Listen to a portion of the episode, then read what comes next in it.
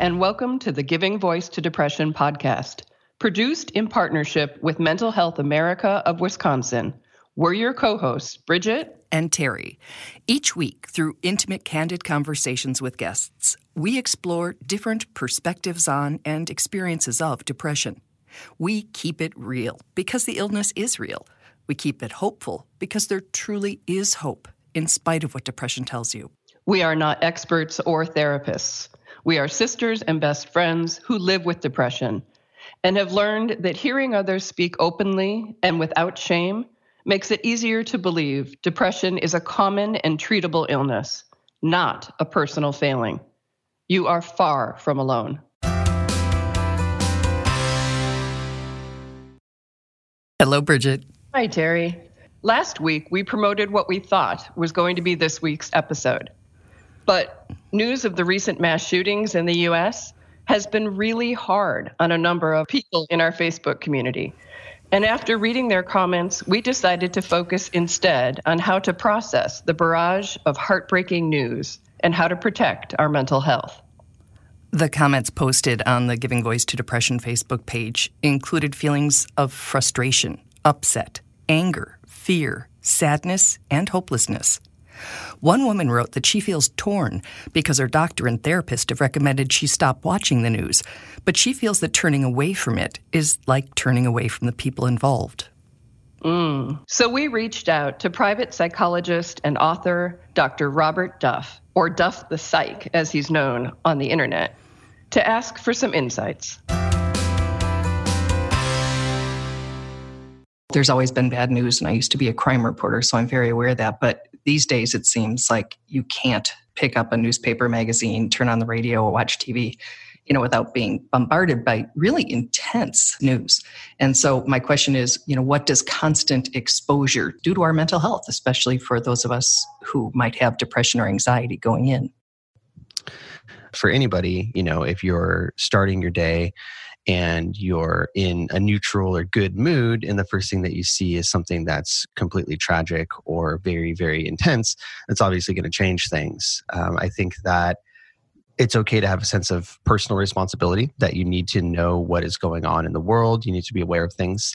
Um, but one of the sort of key skills I think that this, you know, these current generations that we're in need to master is, is how to regulate news input, how to use it in a way that's that's constructive for them rather than just passively letting everything come to you, because it can be, uh, you know, like at the, the light end throwing a wrench in your day, and on the more severe end, really, really contributing to things like agoraphobia or P T S D or just a sense of hopelessness about the world. Agoraphobia, by the way, as defined by Mayo Clinic, is a type of anxiety disorder in which you fear and avoid places or situations that might cause you to panic or make you feel trapped, helpless, or embarrassed. So if starting the day with tragic news can impact it, we asked Duff if watching those same images before bed can negatively affect our sleep. Yeah, yeah, absolutely. I think, you know, I'm a big fan of not having my phone in the bedroom at all and kind of unplugging from the world for, you know, at least thirty minutes before going to bed, because, yeah, you basically take whatever you're thinking about, whatever's going on in the world, straight with you into bed, which is not always very productive. Um, but, you know, I, I think there needs to be a balance again, you know, finding those times where you want to keep those sacred. You're not necessarily allowing the world to come in and intrude in, in your sleep or, you know, your productivity for the day, but also making a point to make sure that you are informed, you know, you kind of are doing your part. And so you don't feel necessarily guilty or, or left out uh, when you don't know what's going on. The difference between, as you said, reading or hearing something on the radio as opposed to the images, how effective a line is that to draw? Practicing a little bit of self-awareness, you know, kind of uh, acknowledging the way that different content affects you is going to be important. Uh, certainly reading something on, you know, in a newspaper or on a on a blog in just text form is potentially going to be less intense than hearing something happening or seeing something happening. But at the same time, you know, acknowledge how these different things hit you. Um, are you in a mental space where it's going to really, really, really mess you up to see something that might be, you know, a little bit horrific or tragic? Or is that something that you sort of have the the bandwidth to handle right now and making a choice based on that? Mm-hmm. And I'm thinking to myself that this time, you know, and I despise that we're saying this time, or that I'm saying this time, because it used to be, mm-hmm. you know, when we talked about it, there was sort of an it, and now there are so many of them, but I, I can't watch it this time. I'm just saying, I can't see those images. I don't, and it's not that I'm hiding from reality, but yeah. I don't see any benefit to me to having those images, because I don't know. I, I wonder sometimes if people with depression, or maybe other things too, are more empathetic, and I feel it and it hurts me.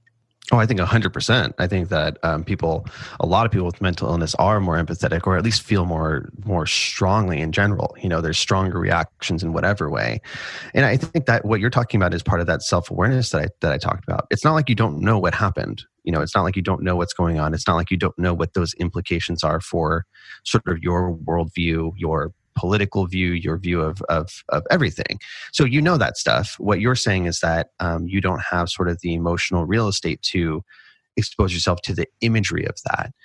Doctor Graham Davey, who specializes in the psychological effects of media violence, is quoted in an article we'll link to at this episode as saying, "Viewing negative news, especially broadcasts that emphasize suffering and the emotional components of the story, means you're more likely to see your own personal worries as more threatening and severe, and that when you do start worrying about them, you're more likely to find your worry difficult to control and more distressing than it would normally be."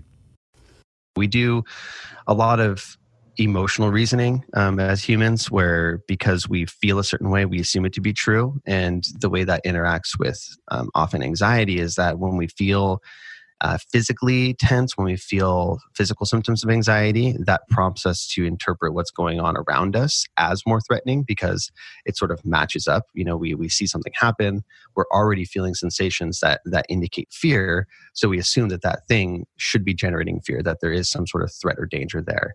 So, you know, watching things on the news that generate those feelings for you could certainly do that. Um, I don't know that it's necessarily Uh, It going to make a, a, a massive, massive difference. Um, but that is certainly a personal thing. And we can't pretend that threat or danger isn't very real, especially for certain people in certain places. But there's still a line between living with caution and living in fear. It shouldn't stop you from living your life. You know, there's a risk to everything, and living life isn't about Uh, denying that risk. It's about acknowledging it and kind of making a decision to live, you know, in the context of that. But I think that appropriate caution is part of that. The second source we'll link to is a research paper on the mental and emotional health of children exposed to acts of terrorism in the media. It concludes that even after the events are off the news, the horrifying images and memories are pervasive and do not heal easily.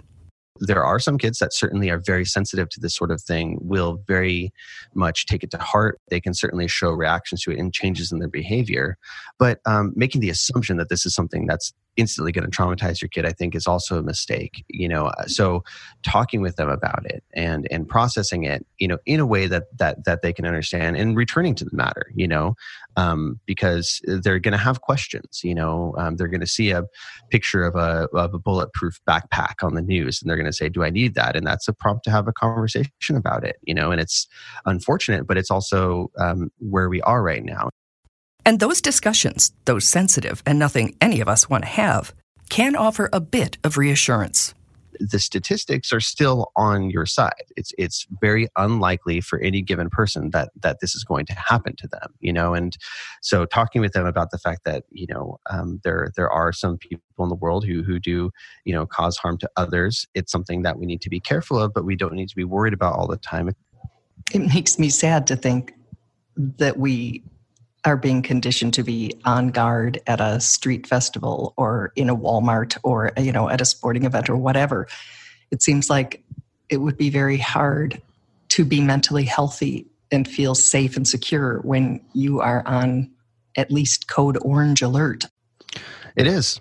Yeah, one hundred percent. You know, I mean, uh, it's, uh, I think that right now we need to keep in mind, you know, we meaning like mental health professionals need to keep in mind that the state of the world, uh, certainly the state in the United, the United States, uh, is such that we, we need to interpret people's anxiety a little bit differently. You know, um, I, I kind of don't blame people sometimes for being more agoraphobic, being more cautious about going out and things like that, because, um, you know, there are uh, things that are somewhat preventable that are happening here that are not happening other places and have not happened at different times. So that that should change the way that you view the world. And for both kids and adults, Duff says it's easy to feel helpless with the kind of news we're being bombarded with, and that channeling those feelings into positive actions can be helpful. Being active is better than being passive in general, right? If you just sit back, let this hit you, um, you know, let it hurt. hurt and then leave it at that, that's going to be less productive than even something active would just be talking about it. So rather than spending all that time replaying images or kind of doing that self-flagellation thing I was talking about, maybe spend that time having a conversation with someone about it, exploring what your feelings are about it, talking about whether there's anything that that can be done, and and, and actually sort of actively processing it rather than just letting it hit you over and over again. Um, and then, of course, certainly things like volunteering, writing letters, you know, um, uh, trying to, you know, maybe educate somebody if you have a if you have a point of view that you think someone needs educating on, whatever the case may be, that's helpful as well in terms of sort of starting to alleviate that that sense of helplessness. It's not going to change what happened. It's not going to change all this other stuff, you know, in, in the broad sense, but at least it's doing something, and maybe it's working toward a piece of that. I personally am a sensitive person, and I very intentionally shelter myself from most of the news. You know, I've switched from listening to N P R to books on tape. I keep my phone out of my room at night, informing my loved ones to call me on my landline if they need me. And I do watch the news and review on Fridays, though, so I have a sense of what's going on in the world. I just need to protect myself, and I think Facebook's the hardest place to do it, Terry. I scroll through all the political stuff and all the crisis stuff as fast as I can, but sometimes it's like watching a motion picture, you know, flash in front of me as I scroll through.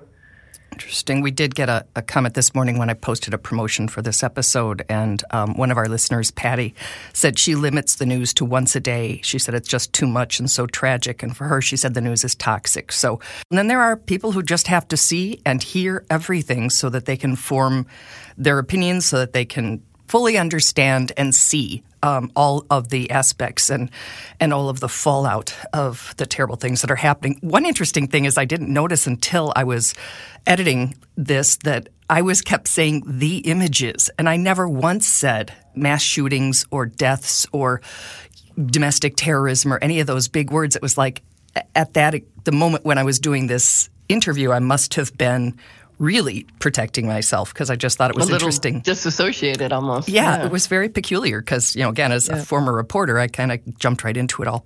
I want to read one more quote that um, actually was our promotion today that's from one of the two articles we're going to be uh, linking to. And it's interesting because it sort of points out two things that can happen when you have repeated exposure to graphic violence. And it's that over time, exposure to graphic violence can cause a process of either sensitization, in which individuals become more sensitive to emotional distress upon viewing the images, or desensitization, a sort of numbing process in which individuals become habituated to what they see. Either of those can occur, and I don't really know which is worse. They're both, um, I would say, bad, to use a judgmental word. Anyway, thank you to Duff for being available um, last minute. Again, we just sort of went, wait, we have to address this because not only were we getting a lot of comments about the news, but we were seeing far more crisis on our on our Facebook page and, and in social media in general, as you referenced. And we just wanted to see if there was some way to sort of come in and, and describe that it is an actual skill we have to develop to to be a gatekeeper almost for how much and how intense of news we're going to allow to bombard us, and as these things unfortunately continue to happen. Mm, heartbreaking. It is. Thanks, Terry. I know this was a hard one. Thank you, Bridget. I love you. And uh, thanks to Doctor Duff. Everybody take care of yourselves. Bye. Bye. We truly hope that our podcast brings a little more understanding, helps you better articulate your experience of depression, or better understand how to support someone else's. We invite you to join us for daily posts on the Giving Voice to Depression Facebook page and on Twitter and Instagram at Voice Depression. It is a comfort to be among fellow travelers on depression's dark road. And remember, if you're struggling, speak up. If someone else is, listen up.